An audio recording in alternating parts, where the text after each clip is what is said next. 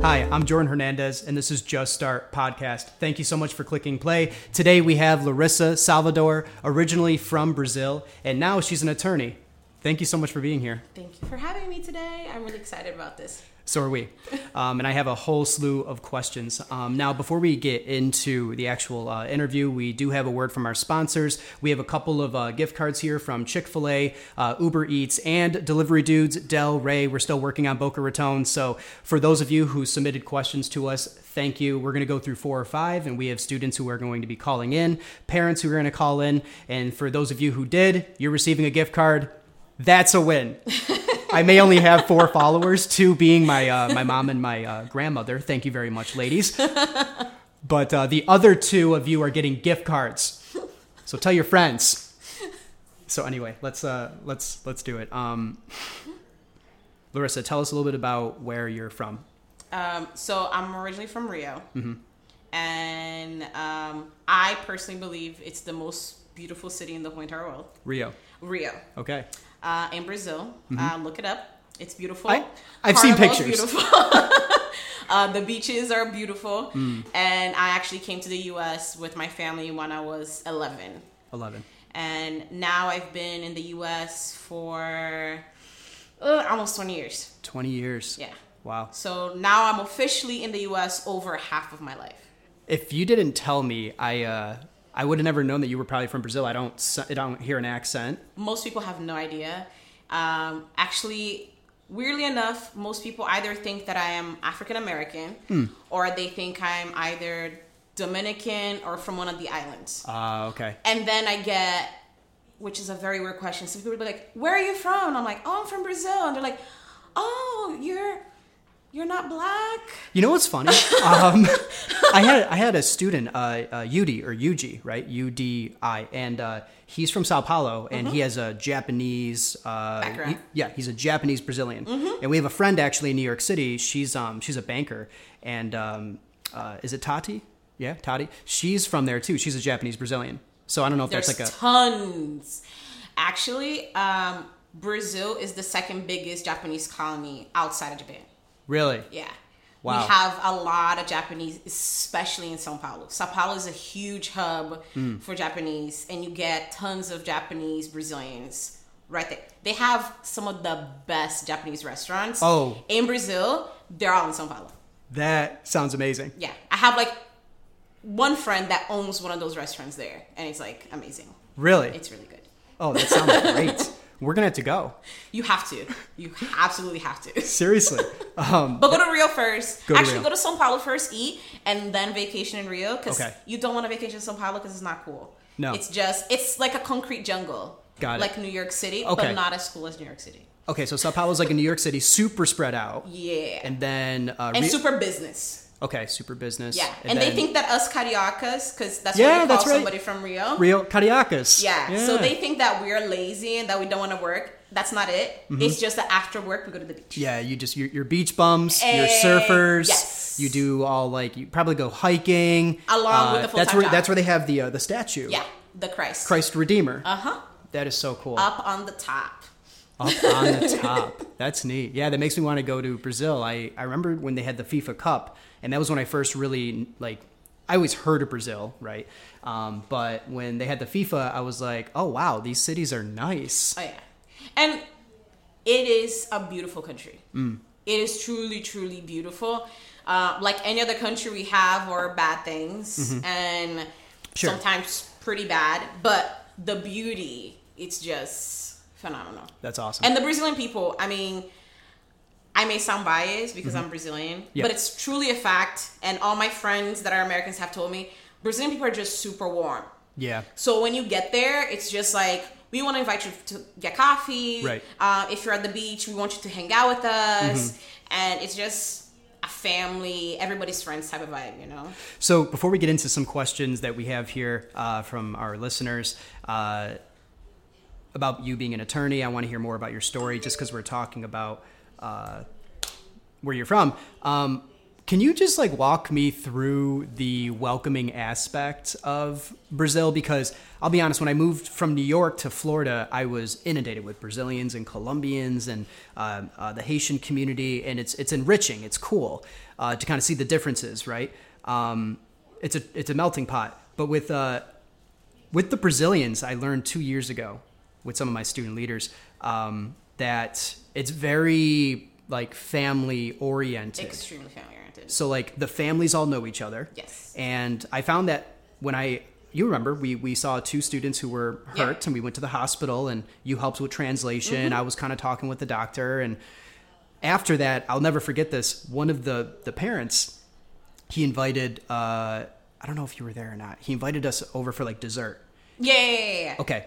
The whole family was there. I think I walked in. I you know I told my wife I'm like, hey, I'm going over to uh, you know the students uh, the parents' place and just to see how they're doing because they were laid up. Right. Mm-hmm. They had a they had a motorcycle accident, and so the they had all these treats, Yes. desserts. Yes. They had they had the neighbors over. Bread, Right. ham and Right. cheese, Yep, yeah. and butter. Right. Yep. And it was so funny because they were calling me Chew, Chew. And I was like, oh, that sounds interesting. And I later found out that that just, uh, like in Spanish, Tio, it just means uncle. Yeah. It's the equivalent of unk. You know how like in slang a lot of kids it depends on the area. And I learned this from like my a lot of my friends in New York. Sure. Um, they would just be like unk, unk, and I was like, what in the name of the Lord? Is What this? is that? And it's just an abbreviation for uncle. Okay. And then for us, uh, teachers, everybody in your family outside of your grandma and your cousins, mm-hmm. and everybody at church, Mm-hmm. Yeah. they're all Chiu, Chia. Okay. And that's just a way, I don't know, it just, you just feel closer because Right. it just feels like family all the time. Yeah. So I grew up, all my teachers were never like Miss so and so or mm. Mr. so and so. It was always Chia Laji, Chia Magali. Mm. That's just how you call them and that's just how you knew them. Mm. And all the families know each other. Yep. Um, I remember one time when we got here to the US, my parents were looking to buy an apartment. And as we're looking at it, somebody across the way saw us and they also happened to be Brazilian. Right. And they're like, "Oh, you guys are thinking about moving across?" They're like, "Yeah." Like, come over for coffee. and they say coffee, but it's not just coffee. No. no. It's like a buffet. Exactly. I mean, every time I go back to Brazil Yep. and I go visit my friends Right. and my family friends, Right. if I go to four different houses that day, it'll be four different coffees Mm-hmm. Right. that day, which are not coffee. Our whole entire meals with you have breads, you have cakes, you have the coffee, Right. You have juice, Yep. You have pão de queijo, which is our Yep, I know what that is. cheese That's a balls. cheese ball, yep. Yep. De so. It's just that kind of like if you're gonna come to our home, and even like I grew up in the favelas in Mm-hmm. Rio. And even if you go to a place in the favela, when they invite you in, Hmm. they want to give you the best that they have. Right. You know? You know what's funny that you say that? It, I find that as as a teacher, uh, you look at different groups of people, Mm-hmm. right? And you experience them, and you try to talk with them on their level, right? Right. Um, I had a German student, and he he was very off put that I used humor while teaching, and he just told me, I'm, I I don't think anyone's ever told a joke in the classroom in Germany, and I laughed because he's like, we're very serious, and Very then business. very business and it's not bad it's just different it's Yep. unique and you learn that and you take that in right um, but i do find that with the brazilian community uh, with some of my like uh, spanish speaking countries and their communities uh, heck and even, even like depending on where you grow up from like upstate new york where i'm from you know i, I grew up american it has a similar vibe but with the brazilians it's very family knit you always know where you stand with them Oh yeah. and when you win when you win them over it's it's amazing because they'll they'll do anything for you we will move heavens and earth.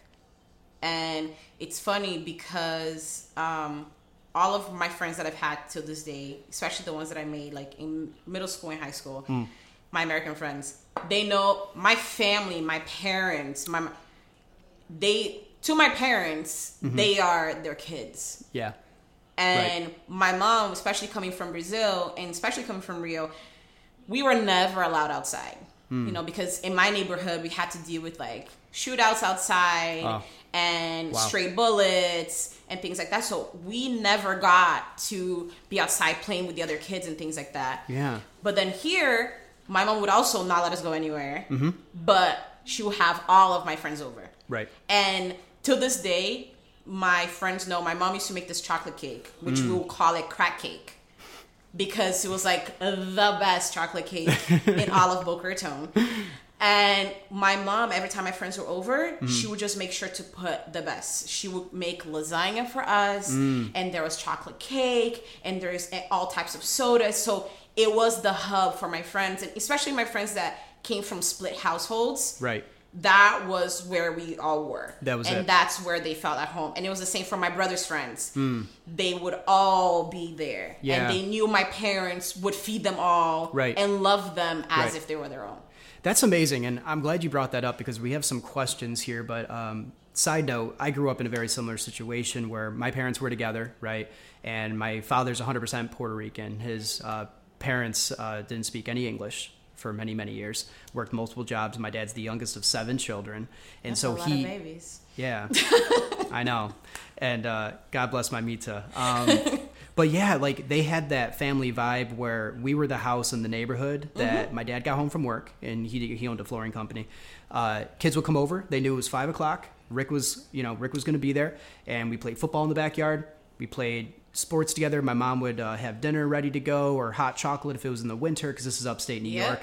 And it just felt like we had a revolving door, you know? Um, which- especially for kids, it's like kids, that's they might not know it, but that's what they want. They want Oh, yeah. a warm place that Yep. they can feel a part of. Right. And feel like where is my place in this family? Right. You know? Yeah, because they're all looking for that. And like you said, if you have friends from split homes or maybe their parents are together and it doesn't feel like it, Mm-hmm. and you know, um, that's uh, that's interesting.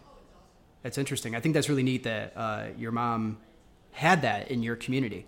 till this and it's funny because we now especially me i'm in the habit like my house Mm. is always open so always i love hosting Yes. so i love making dinner Mm-hmm. inviting my friends uh, two weeks ago we had a uh, not two weeks ago before all of this Yes. this quarantine so weird time um, i had like tons of my friends Mm-hmm. and we'll just play the guitar Mm. and we'll sing That's great. and then you have a group of people over there doing talking about something else and then Mm-hmm. we'll play a game and the, and it's just this constant idea of number one what brings families together is food Right. so we always had the food Yeah. and then the second thing is like music Yeah. so we always have music That's cool. you know it just it just made sense it Yeah. always just made sense Right. This is a good uh, plug, actually, for our next sponsor, which is We Dine Together. Okay, I started that a couple years ago with some students. My wife runs the second biggest chapter um, at Spanish River High School. Shout out to the Sharks and the Bobcat community. If you don't know it, look it up. Samantha Hernandez, Teacher of the Year at Spanish River. Everybody needs to know it. Go tell your friends. So, um, Larissa, you're from Rio, uh, Rio de Janeiro, Rio Rio, G G, Janeiro Rio de Janeiro. yes January Rivers Yep, Rio. Oh, so it's like instead of Recife, it's Recife. Recife Recife. Yeah. Recife. Okay. I'm but I learning. mean Recife is not as great as Rio but yes Recife it's a close second or third. It's a close second or third. I've learned a couple things, right? Uh, Oi, bom dia, todo bem. Uh, como vai, Irma? Irma- yeah Irma? And a very important if you're gonna go to Rio Mm-hmm. is to say like beleza, Beleza? mm, tô de boa. Cho- Tojo boa? Yes. Okay. It's like I'm good.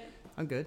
You know. I learned uh, from a student actually. Uh, he told me Mr. H, and he's like, uh, he's first generation American, and he just moved here from uh, Brazil, and his name uh, is Victor, and he just goes because I would always be like Ermo, Ermo when he came walking in. He goes, it's funny because when you say that, it reminds me when when I was in Brazil and I hear someone say Ermo, Ermo, I run. yeah, because they're coming for your wallet. right, exactly.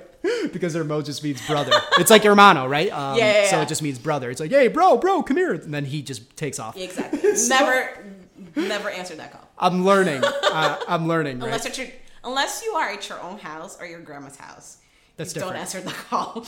Don't answer that call. Don't answer that call. If you're at your your your pie, if it's your pie, exactly. It's you, it's okay. Um, so Larissa, uh, walk us through this. You you moved to the U.S. when you were 11, Yes.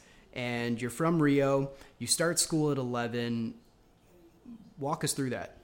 So when I first moved here with my family, we lived in California. So we moved to LA, Oh, and I was told that I was gonna go to Disney. Okay. yeah. that did not happen until I was 17, sir. Um, but we moved to LA. We lived right by UCLA. wow. And to me, I mean, everything was different. Everything was new. Um, I tried donuts for the first time.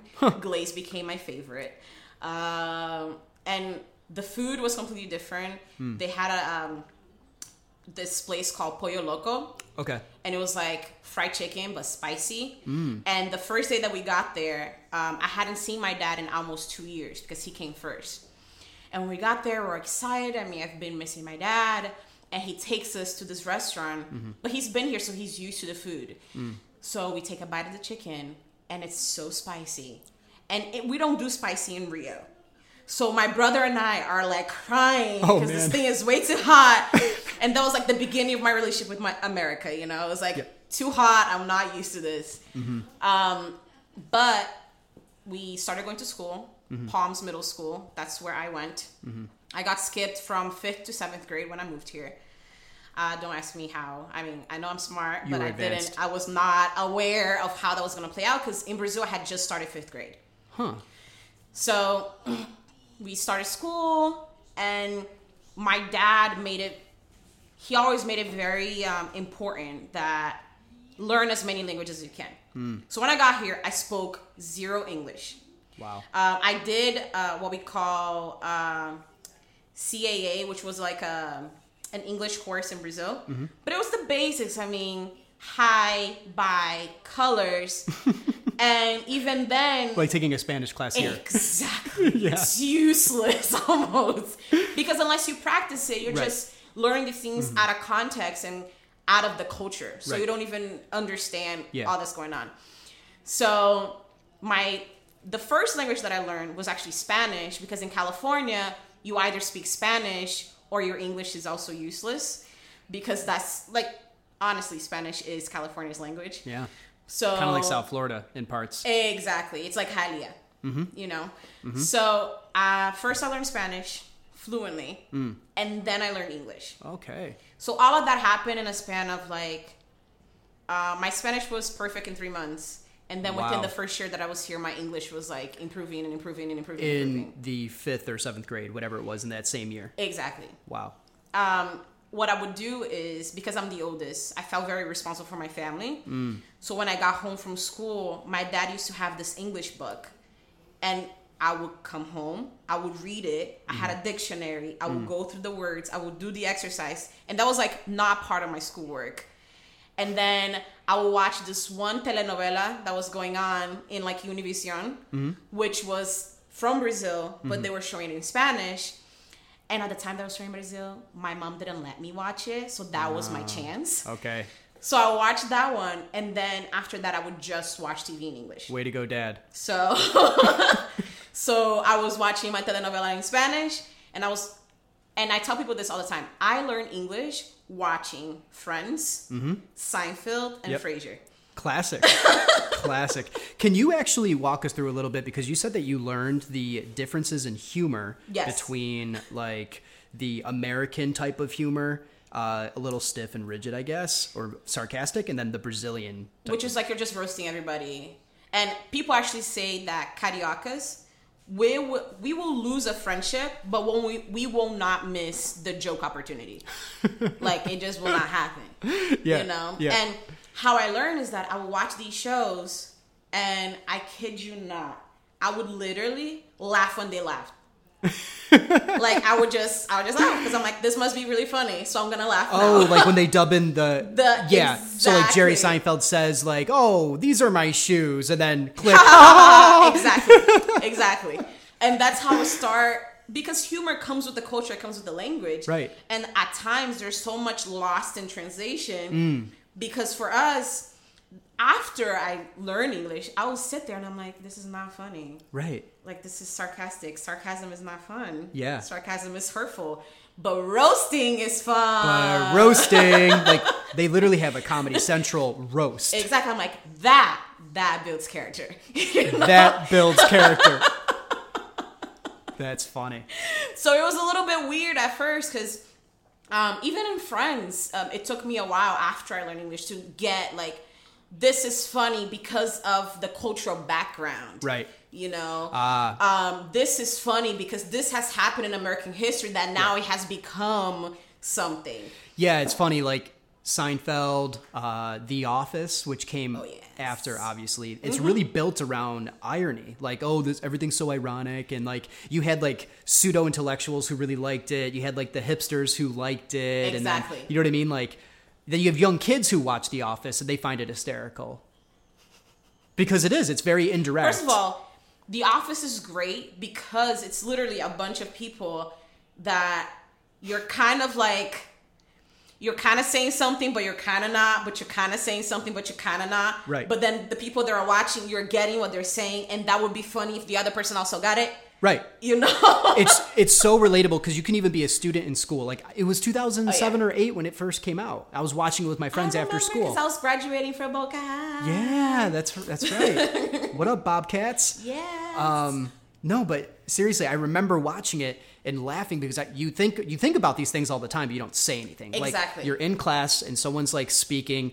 and they're like speaking for too long, and the point's been made, and you're just like, oh oh no no no this happened as a student, you know. all the time and it happened to me in law school Oh. and th- there used to be a friend of ours and he, his nickname was k9 okay. and in- intense. it is very intense um in class i will never forget Uh-huh. he would raise his hand Mm-hmm. and he would like propose a theory or an idea that was completely outside too far-fetched from what we're doing or Sure. talking or whatever Yeah. and i'm the type that i'm very listen bruh i'm gonna let you know like so it got to a point that as soon as he would raise his hand we're like no bro no Just- you know what you want to ask that question you can ask it on your own time During you're office not hours. exactly because you're not about to take my tuition time to go outside of this like whole problem and then mess up my final this is not happening Right. this is not happening american education is very expensive okay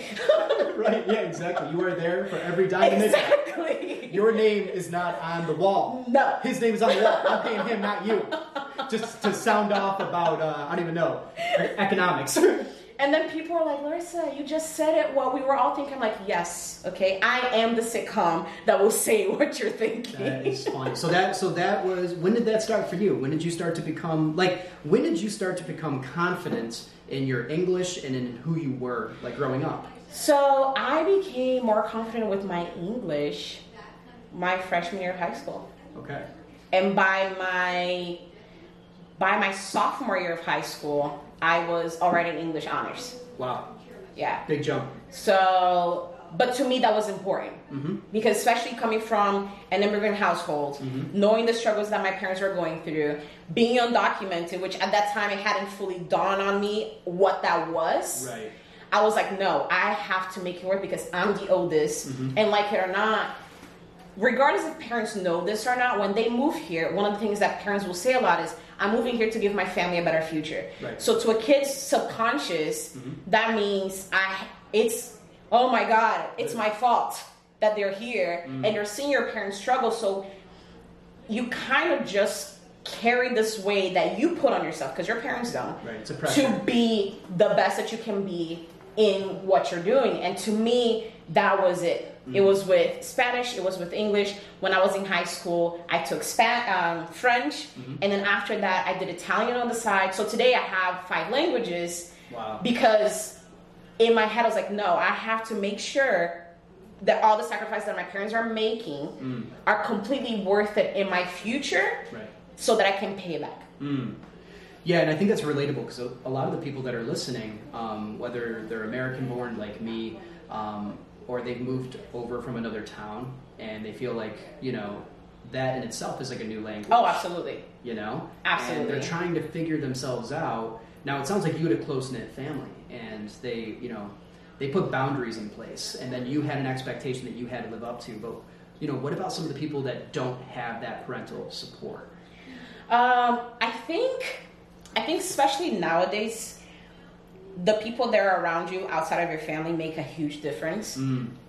But then it's also kind of a catch twenty two because you as a kid, what is really the the guy that you have to figure out who is a good company and who isn't a good company and what am I doing? What do I want? Are they going to be good influences? Are they not going to be good influences? Mm-hmm. Um, but to me, and even like with my brother, the people that we had around us always made a huge difference. Mm. And I think regardless of how old you are, you always know which one are your troublemaker friends totally. and which one are your nerd friends. Yeah. Let me tell you something, your nerd friends are going to be CEOs yep. and your nerd friends mm-hmm. are going to be hiring you to work for them, yep. the cool kids. So the ones with personality that can be like a consultant. Exactly, exactly. So to me, it was always important, like who was around me, like who was my crew, and so on my right wrist, mm. I have this tattoo. I got it done.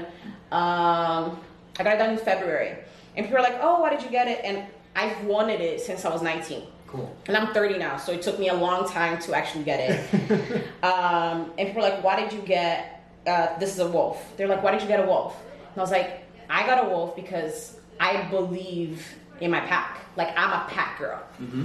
I believe in teamwork. Yep. I believe in interdependency. Yeah. You know, I don't need to be independent and I don't need to be codependent. Right. But when you you have strengths mm-hmm. and you get together with people that also have strengths and you guys focus on that instead of undercutting each other because of each other's weaknesses, yeah. you can only go forward. Wow. You can only grow. Yeah. And today I have a group of friends that we've been friends since high school. We all went to Boca High. That's terrific. We all were in ROTC. Mm.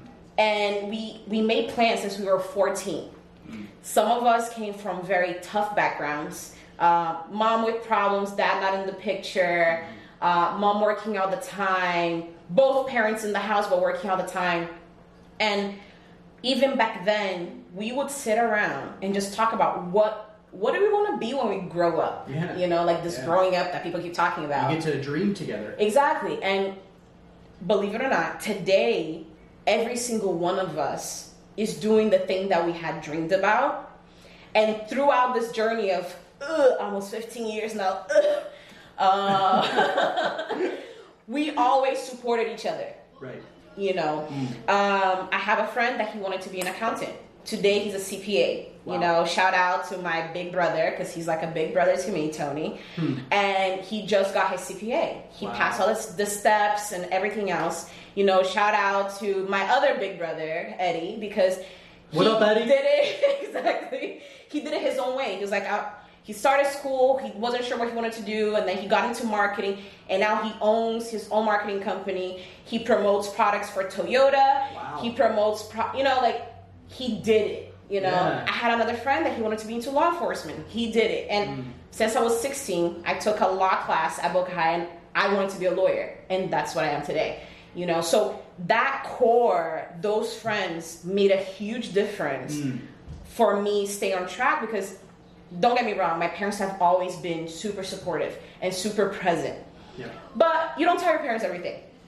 Right you're not always forthcoming with re- what really is going on in your life. Right. And if you don't have someone, a teacher or your friends that you can go to and have these conversations, right.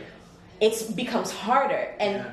we literally used to sit around and have what we call tribal meetings. Tribal meetings with to make pack. yeah to make big decisions about like when I decided that I wanted to go to law school, mm. we all sat around and we talked about it yeah. And we talked about what school I wanted to go. Right. And we talked about at the time I wasn't legal, so how could I do the steps right. to be able to go to law school? Because, okay, Larissa, you're going to spend all this money in law school, but are you going to be able to practice because you're not a resident, you don't have a social, and right. how is this all going to? And we would just sit and hash it out, yeah. and we would just talk about it, mm. and that has made a huge difference in my life mm-hmm. because they've been the people that have been at all my graduations they've been at all my events right. they were there when i did my office inauguration they, they just were there at my you know wedding yeah. they've been there 100% and i've been there for them 100% and that's my pack yeah you that's know? your that's your pack you guys do life together we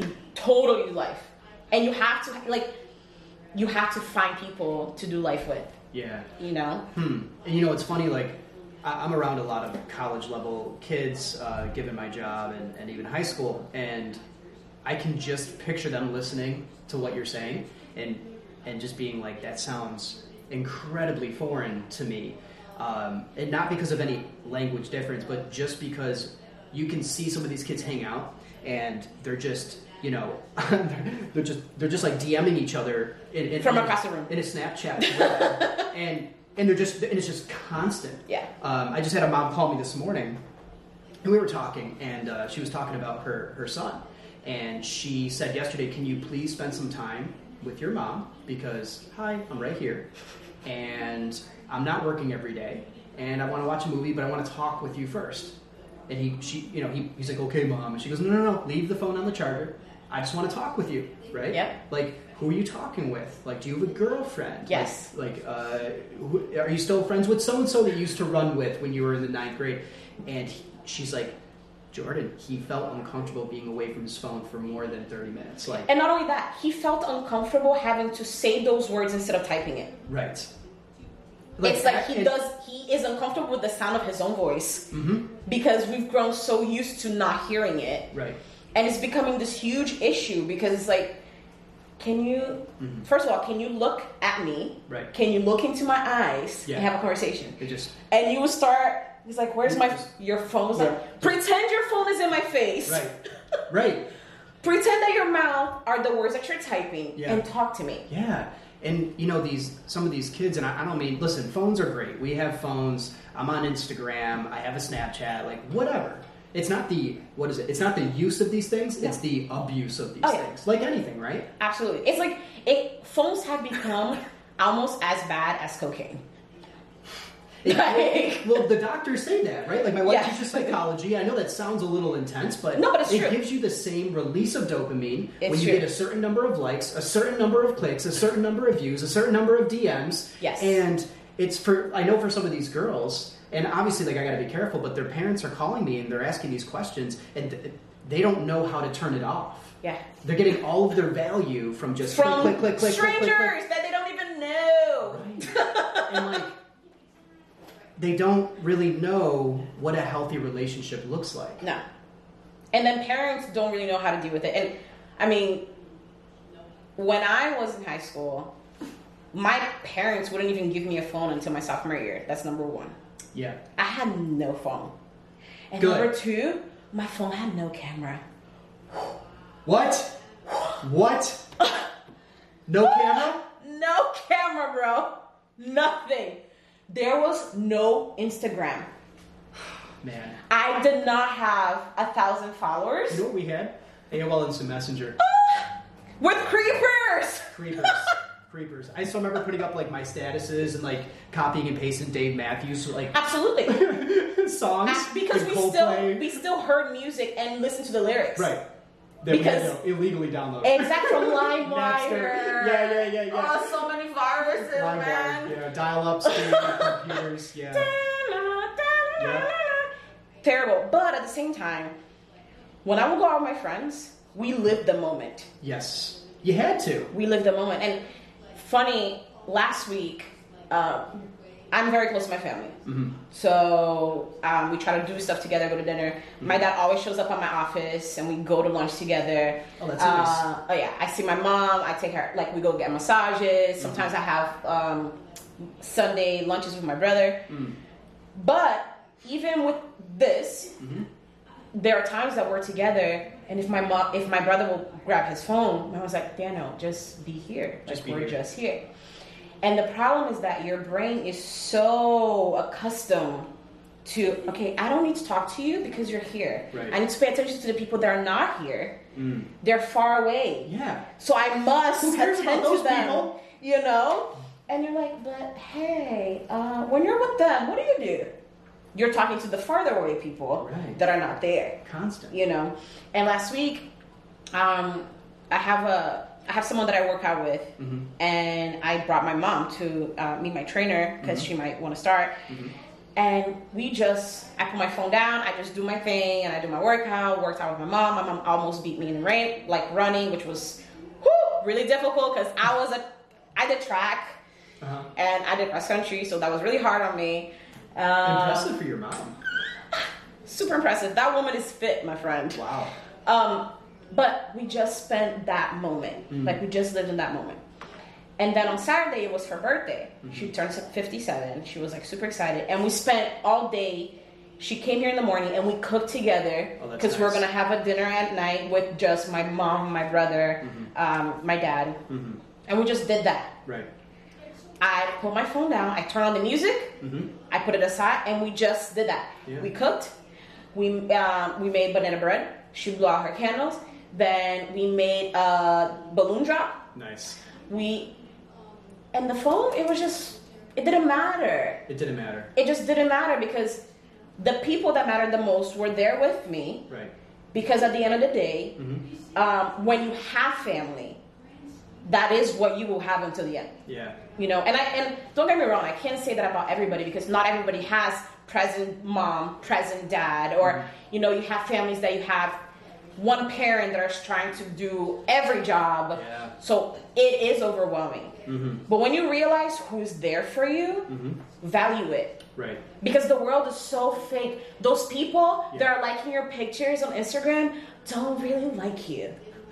Most of them are jealous. They are criticizing the filter that you're using. They're mm-hmm. telling you that you're using too much makeup. Mm-hmm. They don't like where you are. Too many edits to your face. like- Exactly. They're criticizing things that they have nothing to be talking about. It's your life. Honestly, and and it's not even the, the post.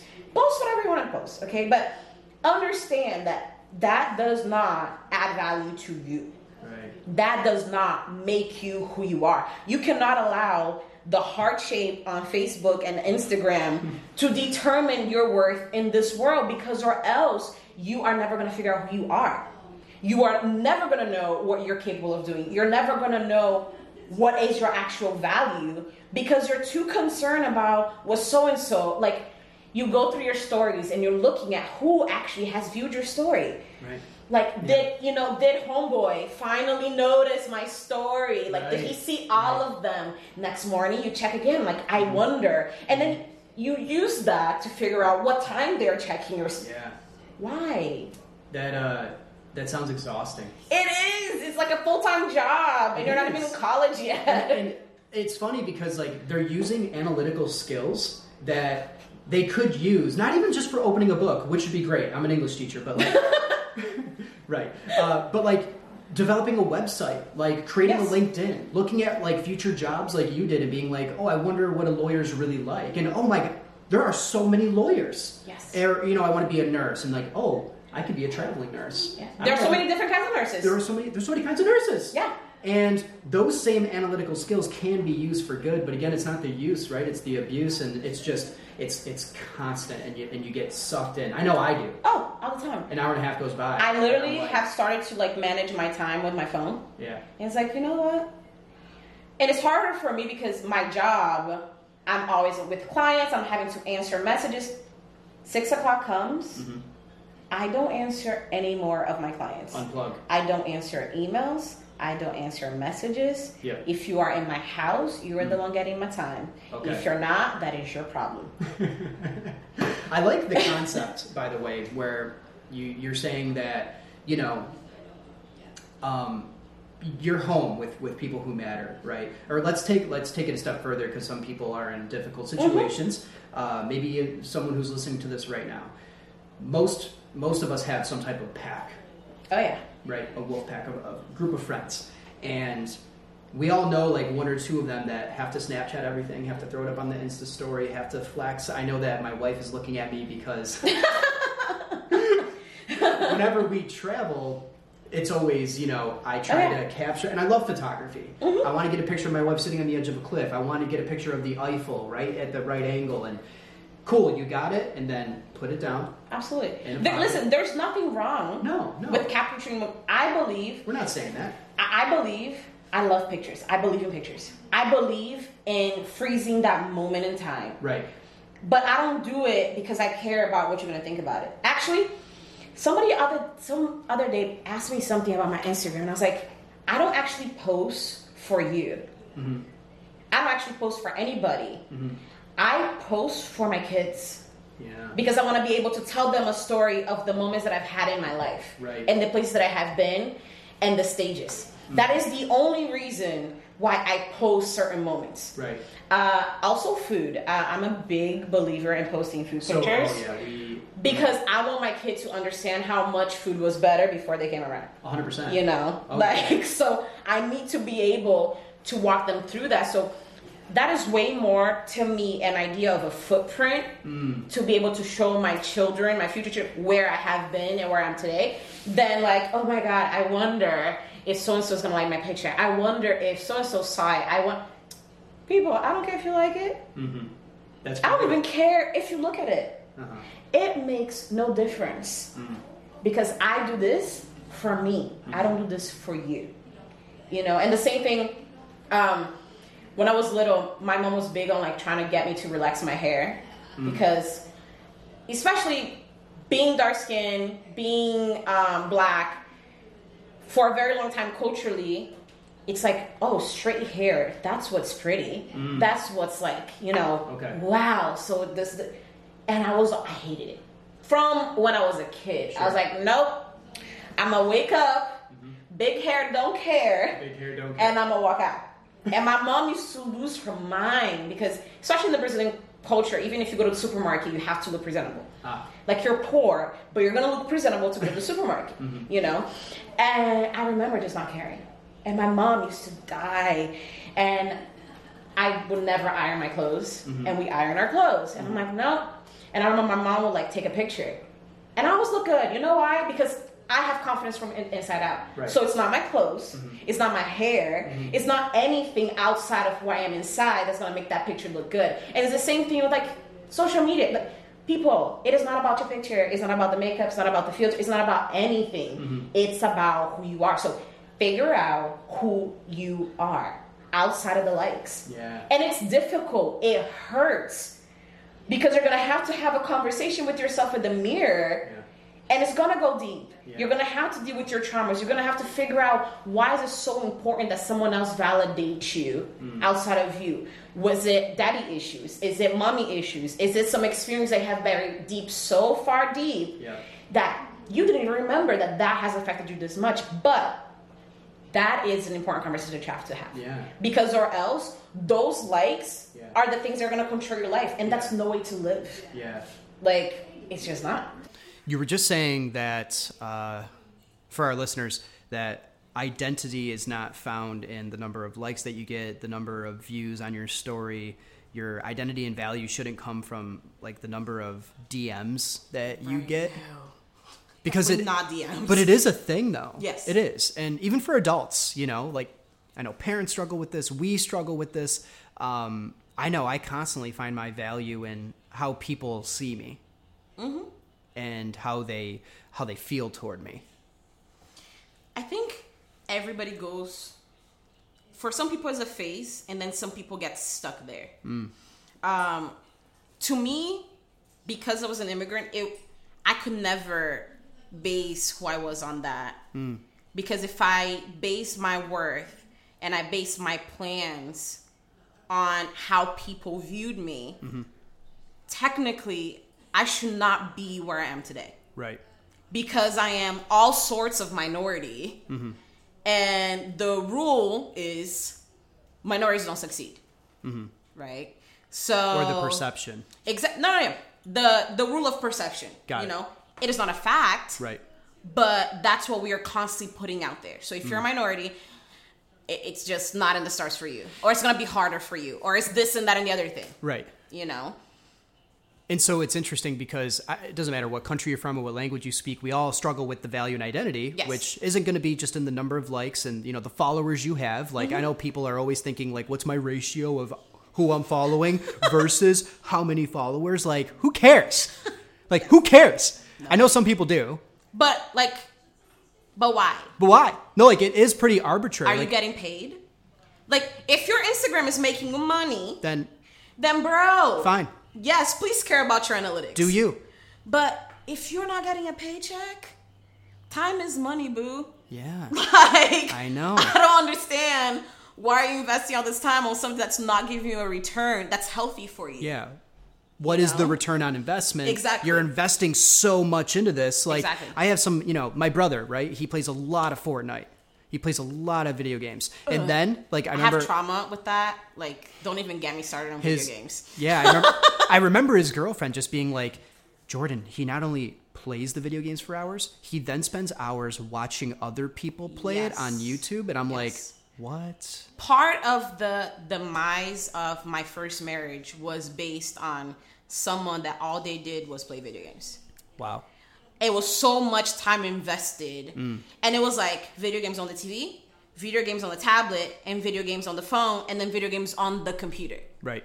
and it's like so where do we invest on our relationship like being married Mm-hmm. because you know we are married Right. uh, so you quit your job oh cool so i'm now paying all the bills Mm. oh and then now you think you're the man oh oh i think we have different definitions of being a man uh, Oops. like I'm paying like Yeah, so and that's rooted in something. Like Oh, we are, we're, we're seeing it with No, no, no. teenagers and early twenty somethings. Like, what do you, Absolutely. what do you say to, you know, the guy that's listening to this that may struggle with uh, finding his identity solely on social media, finding his identity and, and value in like loving the video game life and whatever else that comes with that. Like, what do you say to that individual? so it's funny because video games do teach you tons of skills. Totally. Okay. I'm not saying it's evil. No, no, no, no. It teaches you skills because I'm gonna tell you right now, Call of Duty to be able to do all the things that y'all do with mm-hmm. the eye coordination and hand on, Sure. co- like the strategic. But try to find something in your real life mm-hmm. that you can use your skills on. Right. That same skill. Mm-hmm. And we're not saying don't play video games, but learn how to manage your time. Yeah. So tell yourself, okay, so I have a really difficult time not playing as much as I do, or I need to play. Okay, cool. Sure. Give yourself an hour. Try and put an alarm. Yeah. Okay, hour comes. Try to step away from the video game and Yeah. do something else. Right. Uh, I get it. Not everyone likes books anymore. Yeah. But get an audiobook. Yeah. You know. No, totally. And I don't mean audio while you do something else because then it's selective hearing. You're not really absorbing everything. Right. You know, but like take a break. Mm-hmm. Do whatever. Yeah. I like to draw. So I stop whatever and I draw. Like some of the paintings here at my house, both of those over there, they're mine. Like Oh, wow. I did those. Those are good. Thank you, sir. Yeah, those are good. it looked like they'd be at like Bed Bath and Beyond. Thank you. That was the goal. Um, but you have to tell yourself, okay, Right. and we know parents struggle today because you're you're working and you have all these things that you have to do Right. and sometimes either the kid is with a family member or the kid's at home so how do you empower this kid you know or this young adult Yeah. to have the responsibility Yeah. of okay i have to stop and do something else Yeah, and it's finding that balance, right? Like, you know, you like for me, I when I'm trying to build something like a website or Mm-hmm. I'm trying to build a, you know, Instagram page that is connected to that nonprofit business and I'm looking at the number of emails that I'm now getting in. I'm I'm, I'm looking at the the, the traction on the website i'm going Uh-huh. from a couple hundred clicks to a couple thousand clicks and that's a release Yes. like you created that Yes. and we see that with like Instagram. We see that with like Snapchat. Like when you put it out there and you start to receive that, Absolutely. of course, it's like a drug. And listen, there once again, there is nothing wrong with that. Mm-hmm. It goes back to the balance. The balance. Because if you are doing it for the likes, Yeah. then you have to take a step back and rethink like, okay, why am I doing this for the likes? Yeah. How does that affect my life? How's that going to change my life? And once again, some people, because of whatever they have going on in their life or whatever experiences they have, they do need it. right. But it is up to them Mm-hmm. to be accountable for realizing that something has happened that Yeah. has made me dependent on this. And I have to kind of rethink it because, yeah. okay, so what if your likes stop? Yeah. Imagine a life without likes. I know. How would it be? What would you be doing? How would that affect your life? How would that affect your self worth? Yeah. And if you don't do that kind of thing back, then Right. you just in that kind of role. You know, I, I saw um, this one girl I know, uh, Noelle, and I, I know her family quite well. Um, her parents were talking about like, you know, taking photos when they travel. And Noelle was like, it's funny that when I go places, if I don't get that right photo that really encompasses the trip and is well received, I feel like the trip didn't happen or I feel like it wasn't as, you know, good of a trip Yep. or vacation. You know, like like it almost didn't exist. And it's like, but you were there. Yeah. Your family was there. right. And you have the tickets to prove it. Yep. Money was spent. Why did that trip not happen? Right. Like, why? Yeah. You know? And That's a it is so important. and I was having this conversation with my mom. This quarantine to me has been like a reinforcement of I need to live in the moment. I need to be here today Mm-hmm. Right. because tomorrow's not promised. I don't know if I'm going to be still at home. I'm, I don't know if there's going to be another disease. I don't know if the economy's going to crash, and I cannot do anything about it. nothing. The only thing that I have control over is am I living today Mm-hmm. in my moment right now? Right. For example, I could not have this whole conversation with you right now if I was thinking about all my clients Mm-hmm. that I have to send emails after this, that I have, because then I'll be distracted because then I'm not here. Yeah. My time is here, Right. but my mind is someone else. Yeah. And it's what I was talking to my mom last week. Like, we went to do the workout, Mm-hmm. and I realized it's like, I've been spending time with my parents, but I have not been in the moments with my parents. It's funny you say that. Uh, my wife and I were talking earlier, and there's this constant battle that that rages within me, and I think this is definitely something that's rooted in. I have a proclivity for uh, anxiety and depression. Um, and what's funny about anxiety and depression is uh, they're very selfish disorders because it's hard to see outside of where Yes. you are trapped. I have the same issue. So you you just you have this thought all the time of I'm bad. Mm-hmm. I'm I'm I'm not enough, and I need to go and do all these things. Yes. And so what happens is you get married, and it brings to surface a lot of your problems, and Yes. people don't like that. Yep. and so this filtered view of my life on you know Instagram, how I was perceived to my friends, this, this post that I had, and I remember getting married and having all of that come crashing down once we were a couple months in, and it was like, who am I? Yeah. Because now my wife is seeing a version of me that the world doesn't see. Yep. And for a long time, I think I, I kept the the issues that I had at bay. So like the depression, the anxiety, I kept it at bay because I could get my release by performing. Absolutely. You know, And we're constantly performing. constantly. constantly performing. And um, last year, I was diagnosed with PTSD uh, from my first marriage. Wow. Um, it was very abusive towards the end. And some people think that abusive relationship, you need to get beat. Like somebody needs to put their hands on you. Listen, by the time your emotional is crushed, you wish somebody would beat you up Wow. because the emotional takes so much longer to heal Yeah. than the physical damage Right. you know and with ptsd uh, comes anxiety also and depression. I already had issues with this since i was in high school and it's what you said it's this huge turmoil and you feel bad and you feel guilty. And i remember i, I was 17 about to graduate from um, high school. And that was when my whole immigration status became so real to me. And depression i would just cry all the time. So you were just talking about how you you you've struggled with anxiousness. Um, it started when you were in high school and you felt a lot of pressure. yes um, from your parents. You know that you wanted to perform well, so that that move to a new country was worth it for them. oh yeah and not only that i mean i was about to complete four years of high school that i literally busted my ass Yeah. i mean i i graduated as uh, battalion captain for boca high's rotc Wow. I had some of the top grades in my class. I was it. Yeah. According to the standards that the education system had put in place. Yeah. I had I had so many community service hours Uh-huh. that I could give the minimum to each kid uh, that was graduating with me and still have plenty. Wow. I like in my head I had done everything right. Mm-hmm. So how could I feel like everything is going to end so wrong? Yeah. Because I don't know what's gonna happen. Yeah.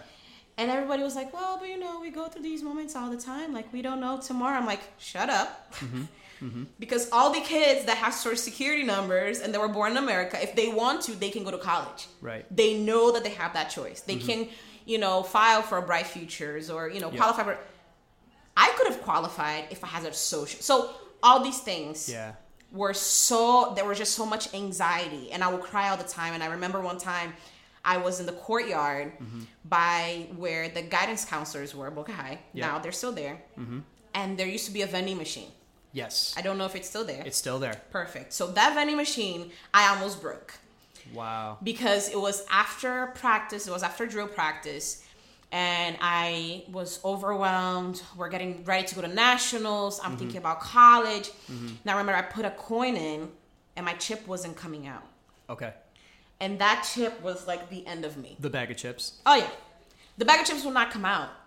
And I remember that being the point where my friend comes and I'm literally hitting the machine crying Wow.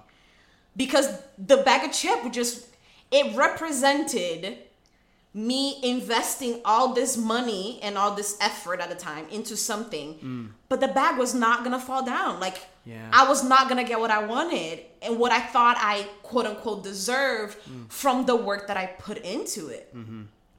And at that point my anxiety was at peak. And that was the first time that i had i was 17 I had to take a step back and think, okay, this has nothing to do with what you deserve and you don't deserve. Life does not work that way. Right. Are you going to work hard enough mm-hmm. to get it? You know, it's so funny. That is a brilliant and profound metaphor. I think that's really cool. We all kind of have that moment where something's so trivial Completely. and like dumb and Absolutely. everyday and mundane is, is, is like getting like a bag of chips and freaking out where your friends like, dude, chill, like it's a dollar. It represented your whole entire life at that moment. and it represents everything. Yeah. And it's so funny because that bag of chips moment, right, is I think felt I, I've had plenty of bag of chips moments where it's like, what is going on, and nobody seems to understand. And Nobody. that and that is the problem with mental health. Yep. Is you see these kids walking around, you you see these adults walk around damaged Completely. because no one's ever asked them the question, "Are you okay?" And then not only that, listen. Exactly. Because you ask sometimes, but it's kind of like, what's wrong? Yeah. But it's not, hey, what is going on? Mm-hmm. What are you thinking? Because you have to dig. You have to. Because most of the time, when you get to that point, Yeah. you don't even know how to get to the bottom of it or how to get to the actual issue because you're now in an overload state of layers Mm-hmm. of crap Yeah. Yeah. that you haven't unpacked. Uh, your boxes, it's literally like after Christmas, Mm-hmm. you separate everything into different boxes Mm-hmm. because it will make easier for you to find things. right. But then something happens, the boxes all fall. Mm-hmm. Right. You don't know where everything goes anymore. You don't remember what was in there. Yep. You don't know, and you don't know that you need to change the lamps for some of the lights because they're broken. you don't know because all the boxes fell. It's giving me anxiety thinking Ex- about right now. But unless someone comes and is like, "Hey, do you need help like putting the stuff in the boxes?" Categorizing And- it. Exactly. Just and I didn't do that until I think it was 2015 Mm-hmm. because um, I had a miscarriage, Mm. which characterized another one of like my childhood traumas, and it all just came crashing down. And I got to a point I was like, you know what? I'm gonna go through a therapist. Yeah. I'm gonna go to therapy. I like I need this. Yeah. And it's hard because in Brazilian culture, and I don't know as much in American culture, but I remember when I was growing up, mental health is like it's not a thing. Like Mm. you're just being weak. Like just toughen up. Yeah, it's weakness. Exactly. Just toughen up. That's how it's perceived. you know, life is tough. Just deal with it. Hmm. And I was like, you know what? I need therapy because I need to talk to someone that is not my family that knows way too much about me Mm-hmm. and it's not my friends who sometimes are just going to kind of enable the issue Yeah. but i need a professional help Yeah. i need someone that understands that my soul is made out of these three parts i have my emotion i have my will i have my consciousness and i need to sort these things out mm. because everything is messed up mm. and I started going to therapy. I've been going to therapy now for five years.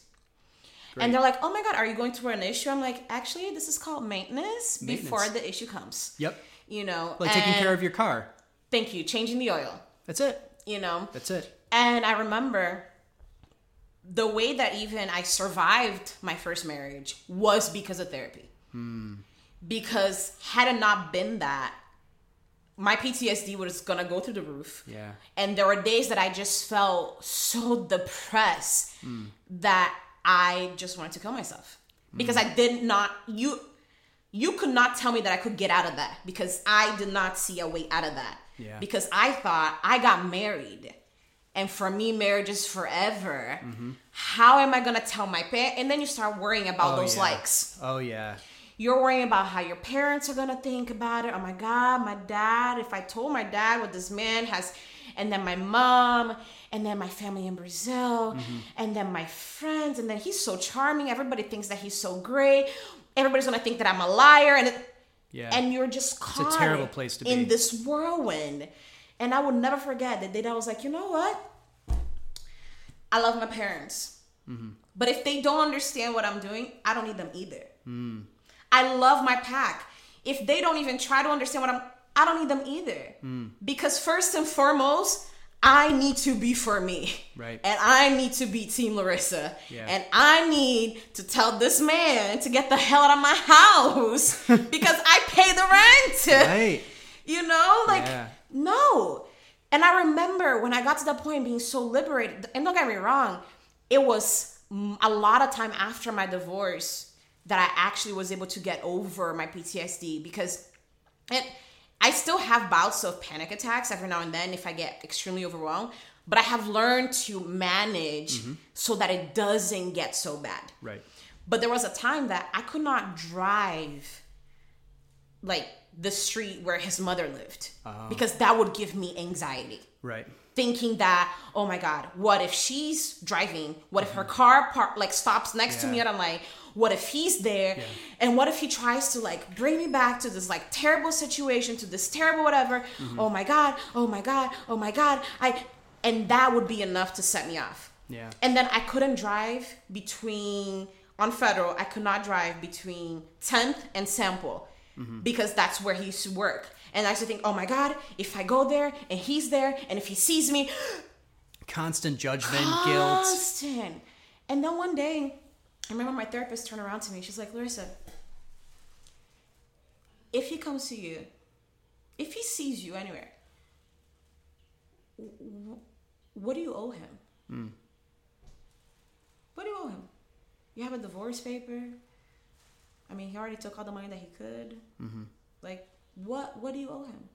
And something else. If he comes close to you, just call the cops. Yeah. And it was something so sim- for everyone else. It was something so simple. Mm-hmm. But when you are at that heightened level of stress Yeah. and anxiety, and you're up and down, and you don't see it. And if there isn't someone to be understanding and non-judgmental, listen, I don't need your judgment. I got parents for that. Thank you Yeah. you know and i got myself first and foremost because Yep. i'm my toughest critic i don't need that talk to me ask me questions but don't judge me Yeah. you know No, and it's it's true. I think um I think a lot of us find ourselves uh, in our late teens, early twenties, thirties. As you get older, we kind of get better at understanding who really cares, absolutely. And you start to say no to the right people. You know, and no is so liberating. No is the single two letters that are just going to change your whole entire universe. And i remember even saying no to my parents. Hmm. And feeling so like oh my god. Because I, I and it's not because i don't want to because there hmm. are certain things that you literally cannot but you keep saying yes Right. and you keep depleting your mental health you keep depleting your health because you're pushing and pushing Yeah. and pushing and pushing and it comes to a point that you have given so much that you got nothing left mm-hmm.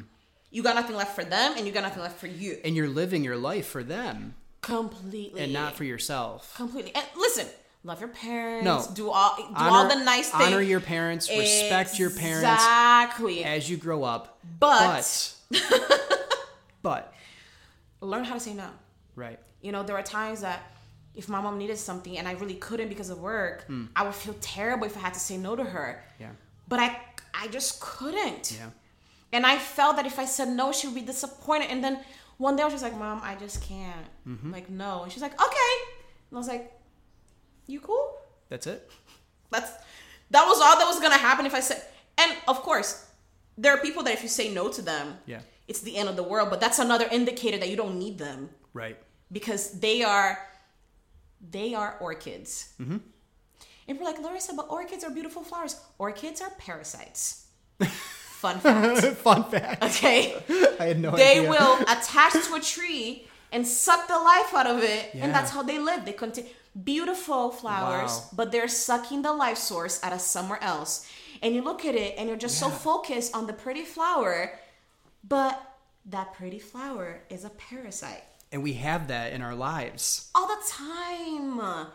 Gardening is my hobby on my spare time Oh, then you and Samantha. when it talk. comes to like my friends like i'm always i'm like listen it is not a matter of benefiting from people and always thinking about taking something back Mm-hmm. Yeah. but relationships are give and take Right. so if i'm investing something Yeah. and you're just taking from me all the time Right. Please be aware that i'm gonna cut you out bro And I have a couple questions here, and um, one of them is from James, and he wants to know, like, for him, he's 19, 20. Uh, he said he was in college, but anyway, he's in college, and Mm-hmm. he's like, how can I better prepare myself for my future wife? Oh my god, that is like the most beautiful question I have ever received in my whole entire life. Because a lot of guys think that women are so complicated. And there's even this whole worldwide cultural belief that women are this like Rubik's Cube. Yeah. And that you can never get all the colors in one side. Right. Okay. And I'm here to tell you that women want your time and your respect. So you would say to that Like- Rubik's Cube guy, wrong, wrong. That's it. What is time and your it? respect. Time And your respect. and respect. because at the end of the day so women they feed off of what's given to them a lot Right. like we are very reciprocal kinds of beings Mm-hmm. and if you're a man and you don't separate the time for us Mm. then in our brain that translates into you don't care And what about this? Because again, uh, I had another question here uh, from another college student, ironically enough, and they both wanted to be anonymous. By the way, they don't want their That's names being put out there, That's asking fine. these types of vulnerable questions. which are totally honest and are the right questions. Right. Because if the majority of guys were to ask, how do I prepare myself instead of which girl is the right one for you, Yeah. then you will be better off. Yes. Because, like, there's, first of all, there are more women than men. So you're already in advantage in the whole entire world. Statistically speaking. Okay, yeah. exactly. Like, there's tons of us. Um, and so the Take your pick, bro. take your pick. Um, and the second follow up question, this was more of a conversation Mm-hmm. when you know I I had reached out to some of my leaders. We put the the posts out there, and I got some people I didn't know. And this one guy, we were talking a little bit. Um, I've gotten to know him a little bit. He's in college. He goes, "Look, in my last breakup, we constantly argued." Me and my girlfriend Mm-hmm. about I was always with her, but she's like, no, but you're not really here. So Like, being- here's here's the thing. Being in the same room with somebody does not mean you're together. Right. So if she's watching TV Mm-hmm. and you're in the same room on your computer playing a game, Mm-hmm. that is not you spending time with her. That's not quality time. That is not time. Because you are doing one thing and she's doing something else. Mm-hmm. Yeah. You're in the same room, you're not apart from each other, but you're not spending time together. You know, and it brings me to my next question. This is a, a college student uh, at FAU, and she wants to know because she's been in a relationship now about four years, pretty much all at college. It's a long time. It's a very long time. She loves him, okay, But but she just feels like his anger is growing, and he mm-hmm. has a lot of problems with his father. Mm-hmm. And she's like, I want him to be the one, and he does come around, but it's in it's in doses. How can she penetrate that? Okay. So this one hits close to me. Hmm. Like home run. Because my ex husband, he didn't have necessarily anger issues. Mm-hmm. He was like the passive aggressive type, Okay. But that all stemmed from his relationship with his father and all the ah. problems that he had with his father. Yeah. And one of the things that I found out is unless that person mm-hmm. chooses to deal with that problem, either seeks help mm-hmm. or they're going to talk to you about what's going on. Mm-hmm. And this is going to sound so absolute. And mm. I don't, it's not that everyone is this way, but a lot of times, if he doesn't take the step to want to change or to work on that, Yeah. there is nothing that she can do to penetrate that. And a, a follow up to this is mm-hmm. she cannot, by any means, hold herself responsible mm-hmm. for his willingness mm-hmm. to work on that Yeah. Because what happens a lot of times is she's gonna think that maybe if I just do more, mm-hmm. or if I am more this, Yep. or if I am more that, or if I work hard on this, he will wake up magically one morning and realize that I am the woman of his dreams and he's not doing enough to keep me. Right. And this goes both ways for men and for women. Of course. You know. But baby girl, hmm. he's unless he wants to work on that behavior, Right. one day whatever anger he has towards his dad Yeah. is going to be towards her because he is going to lose control. Mm-hmm. And a lot of times, especially girls that are in like long relationships with people that have anger issues, mm-hmm. they already know. Yeah. They gaslight them all the time. Mm-hmm. Everything they do is their fault. Uh, they can never do right by that man. Right. But you believe that you love them so much that the power that your love has for that person can change them. Right. But the thing is, you can you can't raise a man. Right. You can raise a boy, but you cannot raise a man. Yeah. He has to, or she has to, ha- like take on the willingness and say, "I want to get better." How is that any different than uh, somebody who's an addict Oh, it's not and li- living with them? Right. exactly Because you can do all of the interventions, put them in rehab. If they don't want to get better, it won't matter. It won't matter. That was one of the first questions that was actually brought up to me by a therapist who I actually trusted quite a bit. One of his first questions after we do the whole like, "Oh, who are you? Yes. Where are you from?" you know, talk to me, and it feels like a speed dating thing for psychologists. yeah. And um, he just goes, "Jordan, um, do you want to be here?" And I was like, "Uh, what?" And in my head, I'm like, well, you know, my wife says I got a lot of unresolved things from my past and, you know, my whatever and this and that, fill in the blank. And he goes, okay, that's your wife and that's your mom. That's um, like, that's your brother. What do you want? Yep. And I remember really thinking at the time, like, I don't want to be here. I don't want to get better. Yeah. And I had to sit with that for a while. Because that was your choice. It didn't matter that all these people that loved you told you that there were issues that you had to resolve. You didn't care enough Yeah. about you actually Right. to do something about it. Because at the end of the day, if he doesn't do something about that, his life will always be a revolving door of girls, of friends, because his anger will get the best. And some people are just not gonna put up with that. Right. Right. And that is the biggest harm to him. yeah. And if she allows herself to continue to be in that, mm-hmm. it will just break her down more because then now she's carrying his issues. Right. Because eventually, listen, from my, at least from my experience, no matter how strong you are, hmm. eventually that other person's trauma starts spilling into your life Right. and it starts changing things in you Yeah. because you're completely involved and you can't stop it because you think that you love them. It's the orchid. Exactly.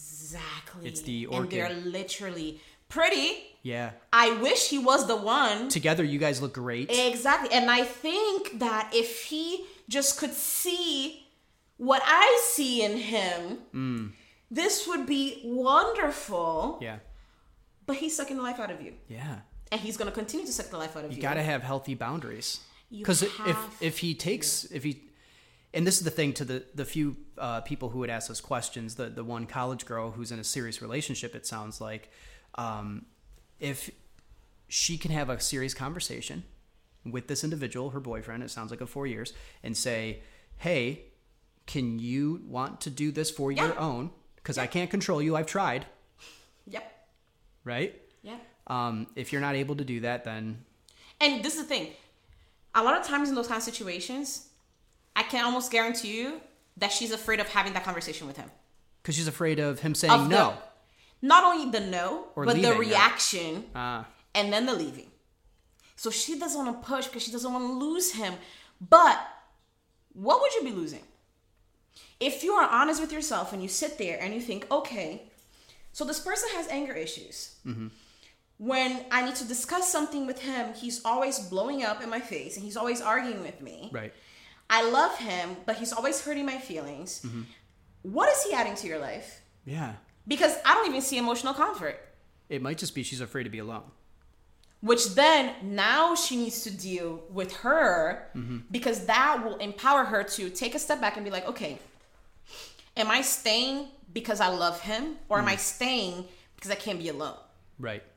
and it's hard to have that conversation Yeah. And listen it's okay if the reason is that you're afraid of being alone but you need to then think okay if i'm afraid of being alone is this relationship worth this all of this the nights crying the f- late night phone calls to my friends because he did it again Right. uh, is it worth the whole process of the fight, the time apart, the ignore phone calls, and then the apology, Yeah. and the is your emotional health that just whatever that Right. you're okay with going through cycle after cycle after cycle of something that is detrimental to you Yeah. because listen, marriage is rough. Hmm. Okay, you it's two people coming together, Mm-hmm. but it's different when you fight to be together. Right. You're- It's the fighting when you get married, the fights change. exactly you're like having these arguments about like dumb things. Sometimes like, why didn't you wash the dishes, bro? Like, Yeah. you just wash the dishes. Yeah. I cooked. just wash the dishes It- or put it in the washer. And then you, it's always the um the you always do this, and it's like, oh boy, okay should never in any kind of relationship and i and i mean parents uh friend never and always should not be a part unless it's in a positive sense yeah, don't use it because i guarantee you you're wrong it's not always yeah, and it's not never Right. there were instances that those people were not doing that thing yeah. but when you put that word you are literally punching that person in the face I know. And saying in any kind of always like this. exactly and they're like but i'm not I know. like I know I do it often, And it's so but it's not always. when you get into a long-term relationship it, it is interesting because you you have this thing where you see yourself in the argument from over here and that person over here is kind of like oh you oh you're being really harsh. Oh oh don't say that. And you and yet you're so Amped quick up. to anger and you're amped up Oh, and you're and you're entering in right?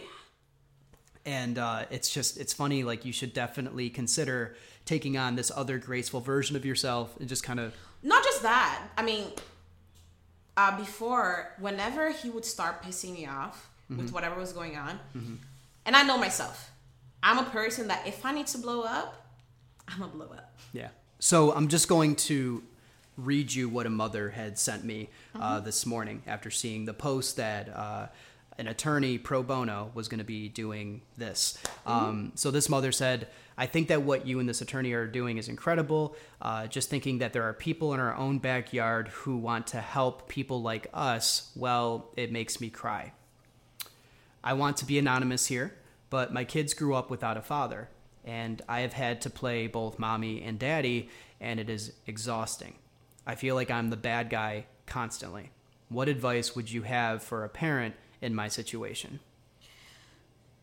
So I will start with this disclaimer: I'm not a parent, but my, I guess my motherly instincts. I've I've wanted kids since I was 16.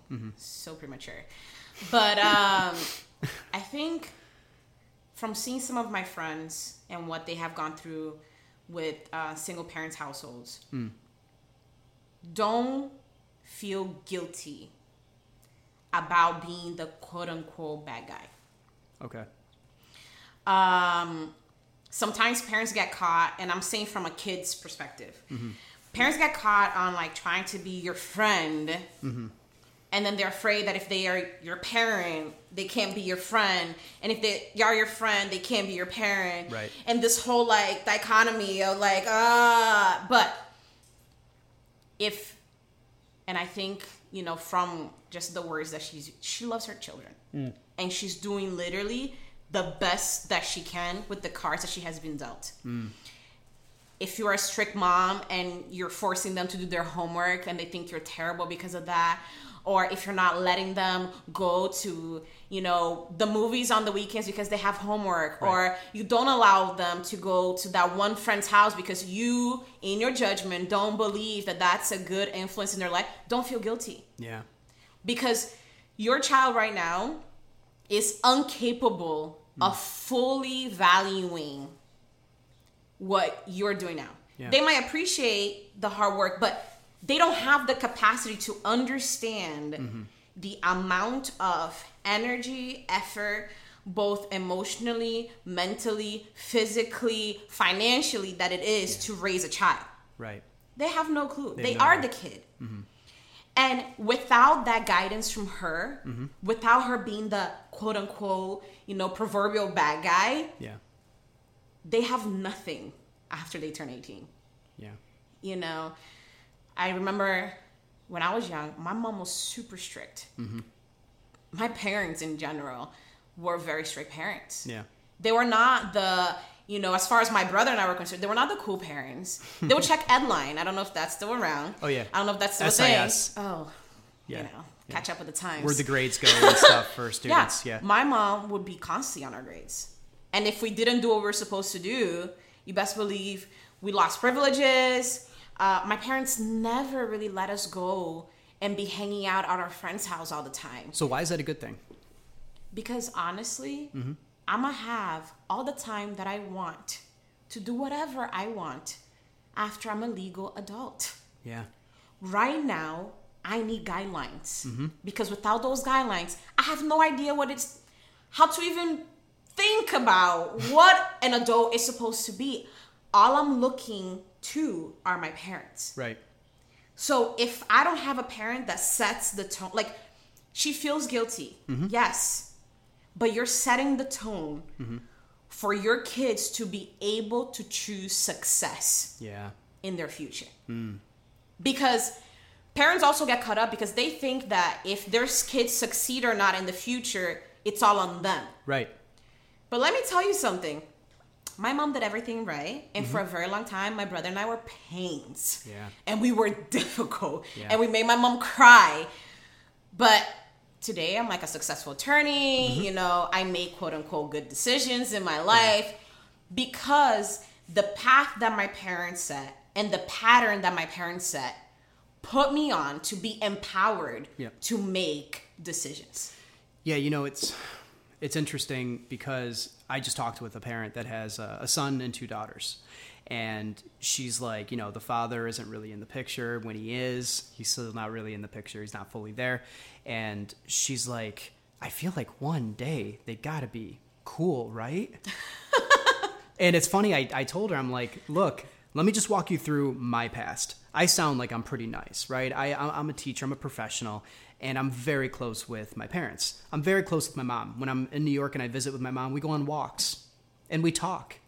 And we'll have hour long conversations about the movie I just watched. And I know I was a pain in the you know what Yep. when I was 17. I will never forget this. Like you said, I, I had strict parents, right? Friends of mine knew that they wouldn't even ask me to go to certain things because they just yeah. they knew what I was gonna say It was gonna be a no. there's gonna be a no. And I was so my family and I watched Lost together, right? It was it was the the series, the show about this like plane crash on an island, and uh, it was the show to watch. And we would, as a family, watch it together. And I remember even at 17 being like, "This is pretty cool." Yeah. Like, You might not say it. You might sit there and kind of look disinterested. yeah, But you are appreciating because you're like, you know what? Mm-hmm. A lot of my friends don't have both their parents, but here we are on a Friday. Yes, I would rather be with my, but my family's here and we're watching something together, and you still remember it today. and this this is what I remember though. That was nice, and then something happened. I got a text, and there was a thing going on at so and so's house, and my mom goes, "Oh, so and so's house where so like the parents are, and it's not good, and there's no supervision, like that house." With your friend who just quit all of his sports and is now failing school. down. And I was like, so I was like, Mom, it's not like that, you know, and I'm working every angle. And my dad You're being so judgmental, mom. so my dad's pretty quiet and he's just watching this whole thing unveil. And I'll never forget this. I pushed her, I pushed her, I pushed her. I'm like, this is so unfair. I have all these grades. I've been working my butt off. It's the weekend. Like, just let me go. And she got, after, I mean, I was doing this for like 20 minutes. Even my brothers were like, what is going to happen? she went over to the flowers that we got her for that uh, weekend. I think it was, I don't know if it was Mother's Day. And she messed up the flowers and she said, fine, go. And went upstairs. And I remember my dad looking at me being like, are you happy? Are you happy? And I said, I, I don't even know what I said. I was 16, so I was just like, whatever. And I started to leave and walk there, and I was like, I don't even care. I don't even care. These friends don't even like me. And I went home, I apologized. It took until the next day that she was like, There's a reason why I say no, okay? And if I could say anything to like a parent, it'd be you're going to be bargaining with the future version of oh, yeah. that kid oh, who will be your friend. Oh yeah, and not only that, I think one of the things that I will say today that I wish my parents had done back then, and mostly my mom, because my dad was pretty good at like, I can count on my hands how many times my dad like spanked me when I was little. Hmm. But he was so funny because he would sit there and he would explain to me. He would like call me over. Mm-hmm. And he would like, so I told you not to do this and this and this, mm-hmm. and you broke a rule, mm-hmm. and it would be unfair if I did not punish you mm. because then you wouldn't learn anything and you wouldn't respect the rules. At that point, you just bend over. You know, like you're like, I deserve it because you told me not to do it. But with my mom, like I couldn't, I never knew what exactly I did. I was like, oh my god, I'm just getting hit. I don't know what I Right. did. Mm-hmm. And The as I got as I got to high school, my parents would always say no, no, no, no, no, no, no, no. And yeah, you build that anger because you're like, but my friends are doing it, and their moms letting them do this. And the one thing, the one thing that I would change is I wish my mom or my dad would have had more conversations with me about why they're saying no.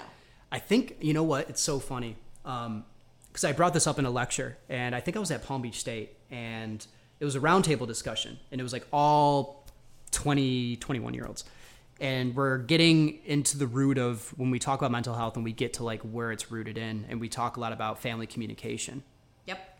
And I was like, how many of you have dads that sat you down and said, look, um, this is why this needs to happen, okay? And I love you, and I'm going to put these boundaries in order and guidelines. So Exactly. if you cross that line, this is what happens. Because Exactly. in life, that is what is going to happen.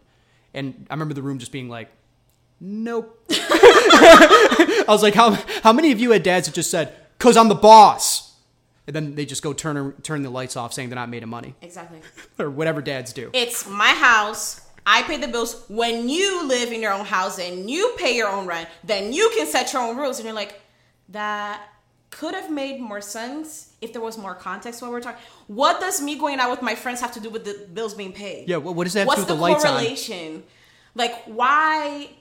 And I remember my dad, like, always having that kind of situation that Mm-hmm. he will talk. I never escaped the beating, Right. but it made sense. And you know, it's funny. We see some of these. We see some of these kids choosing relationships that are precarious, Oh, dangerous, and not healthy. No. And then you look at their relationship with their with their parents Yep. and what that's like. Absolutely. You know, um, I read somewhere that for some dads, it's very important to date your daughters, which I was like, oh, that's weird. And then I read it and I was like, oh, that's not weird at all. Yeah. Not weird at all. For girls, their dad is their first male relationship that they will ever have in their life. Like that's their whole love map is created there. And for guys, I remember I don't know how it is here, but in Brazil, people always say like, you know how a man will treat you according to how they treat their mom. Hmm. Like, pay attention to how that guy treats their mom because that will be a telltale sign Yeah. about how they're going to treat you because that's their love map, Yeah, you know? that's important. And when you look at that, there are a lot of guys that don't care about their moms, don't care about their mom's feelings, don't care about if they hurt her. I'm like, you know what? You are not gonna make a good husband because you are a sucky human being. You're an orchid. Exactly. You're an orchid. Don't be an orchid. be like a sunflower. One of these things. Have your own roots, man. Babe, what- what, what are these? Have your own roots. Don't take other people's roots. exactly.